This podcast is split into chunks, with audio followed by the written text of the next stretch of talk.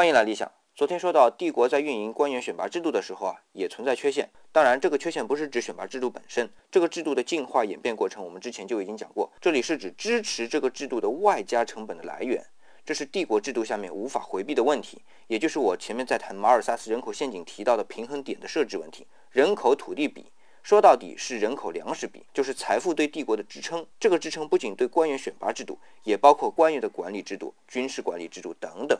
这种外加的维持秩序的成本是源于被管理者的生产，这就形成了一个闭环。这个和现代民主体制下的闭环似乎也没什么区别，但实质是不同的。咱以后说。但这种闭环的结果就造成了平衡点的不明确性，而这种不明确性是由于当时的技术手段和认知水平造成的。那我们说，为什么之前的夏商周就没有这个问题呢？这和封建制度领地管理有关，它不是责任管理，而是家庭式管理。具体的区别，咱们明天说。